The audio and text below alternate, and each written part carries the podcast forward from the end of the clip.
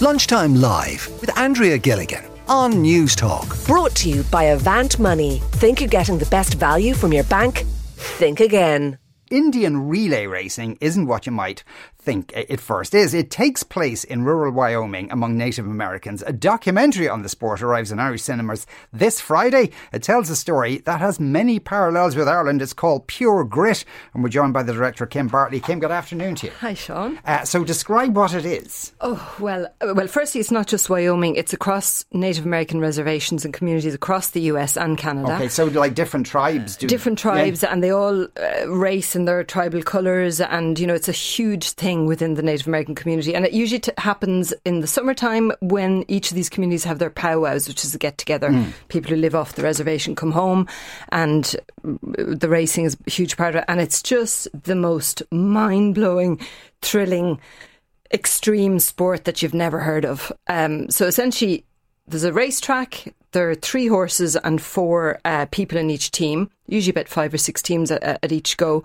And the rider, who's racing bareback, has to fly around the track three times on three different horses. So as he races around, he starts coming back towards his teammates who are holding the next horse, the, the, the other two horses, and I'm saying he because it's usually men. Mm. This documentary is about a woman, but yeah.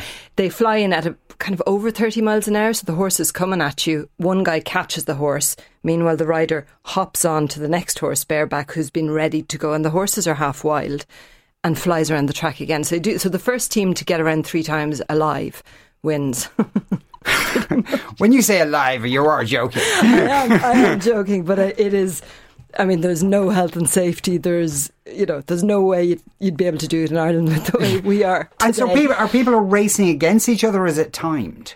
It's no, it's the each team is racing. So the first team to get three horses around yeah. wins. Now the thing is, when you're coming in at that speed, if you miss the next horse, if you hop off, they barely touch the ground. Um, then the horse might fly off, and you've got wild horses on the track with no rider on them and, and they collide yeah. and you know all that kind of oh, stuff. Oh, crikey! So. And it, is it fair to say you kind of came across this by accident? You were working on something completely different at the time. I was. I was actually working on a documentary with John Connors about race in America around the time of Black Lives Matter and looking at it through the eyes of an Irish traveller which over there, anyone who was of colour laughed their faces off when this fat white guy at the time yeah. came up and went, Actually, I'm from a marginalised yeah. community over here. Um, and that's it. So we were filming on a reservation and saw it, and it was just, I mean, it blew our minds. So I left convinced that I had to do something about it. And the women aspect was what I was interested in because there were no women. Were, I saw one woman, mm. but it's such a hardy thing to do. It's so dangerous that I was kind of curious to see if there were any women racing.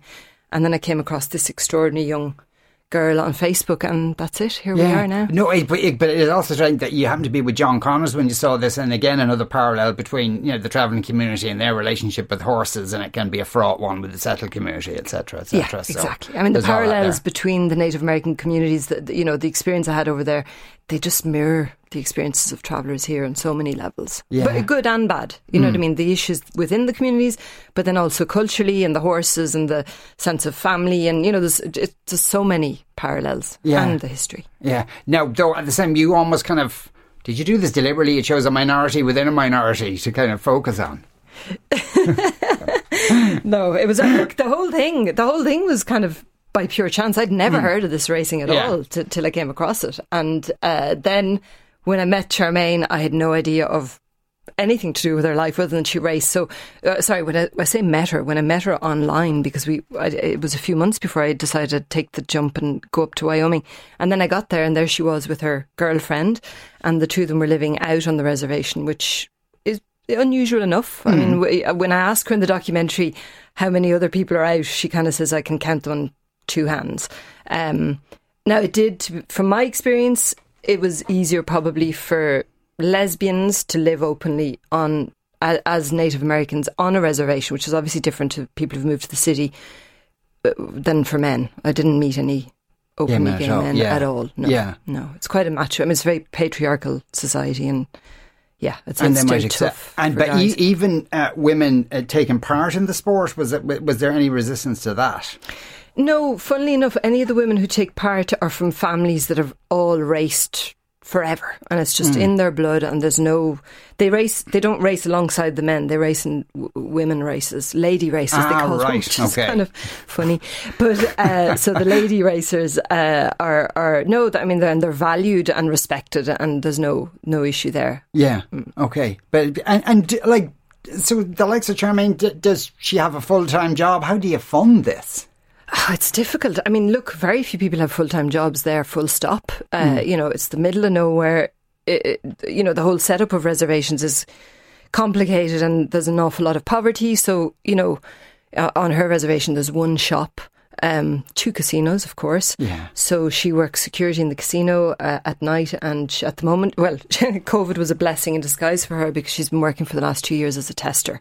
But before that, she didn't really have a job. Um, she ended up leaving to get a job in the city, but it's really it's it, they do it for the love of it, and it is expensive because you have to buy the horses, you have to transport the horses, you have to pay the entry fee for the race, which isn't a whole lot, but it's still you know it's a couple of hundred dollars, and the top prize for the men is a thousand dollars. For the women, it's something like two fifty.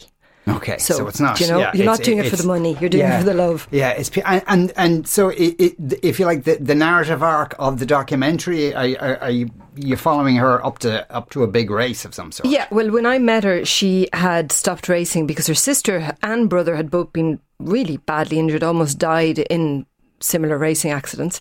So she had given up racing and then she wanted to go back at it. So my idea was to follow her on that. But then obviously life got in the way and you know there's a whole other layer of story within it there's a love story with with uh, with her girlfriend and um yeah so the, the, the, the she she go, she gets back into racing but it took a long time i thought i'd be there for a few months and we ended up shooting over 3 years so Oh my word. Yeah. Yeah. long Now- story and a lot yeah. of drama along the way Yeah, now it's been it's in cinemas this Friday though. It's been around uh, the festival circuit Mm. and done pretty well for you, so you're kind of happy so far. Yeah, I'm Are you? delighted. No, and I'm really like sh- I'm so proud. uh, Look, I'm really proud of the doc, but I'm so proud of her because it really, you know, it takes someone to to be very honest and brave to come out and tell their whole story and put up with me being Yeah. sitting in their bedroom for the best part of three years. Even though the picture on your Twitter account of her, my God, she's a fierce looking woman. She's like beautiful and fierce at the same stu- time. Oh. She's stunning, and she has this kind of fierceness and this vulnerability at the same time, which is why she's so appealing. She's Yeah. she's fascinating. Yeah, Yeah, indeed. That is called uh, uh, Pure Grit. It's uh, not True Grit. Uh, that's a completely different film, obviously. Uh, Pure Grit. Uh, it's in cinemas from this Friday. Uh, Kim Bartley, thanks a million for coming in to us today. Lunchtime Live with Andrea Gilligan. Brought to you by Avant Money. Weekdays at midday on Newstalk.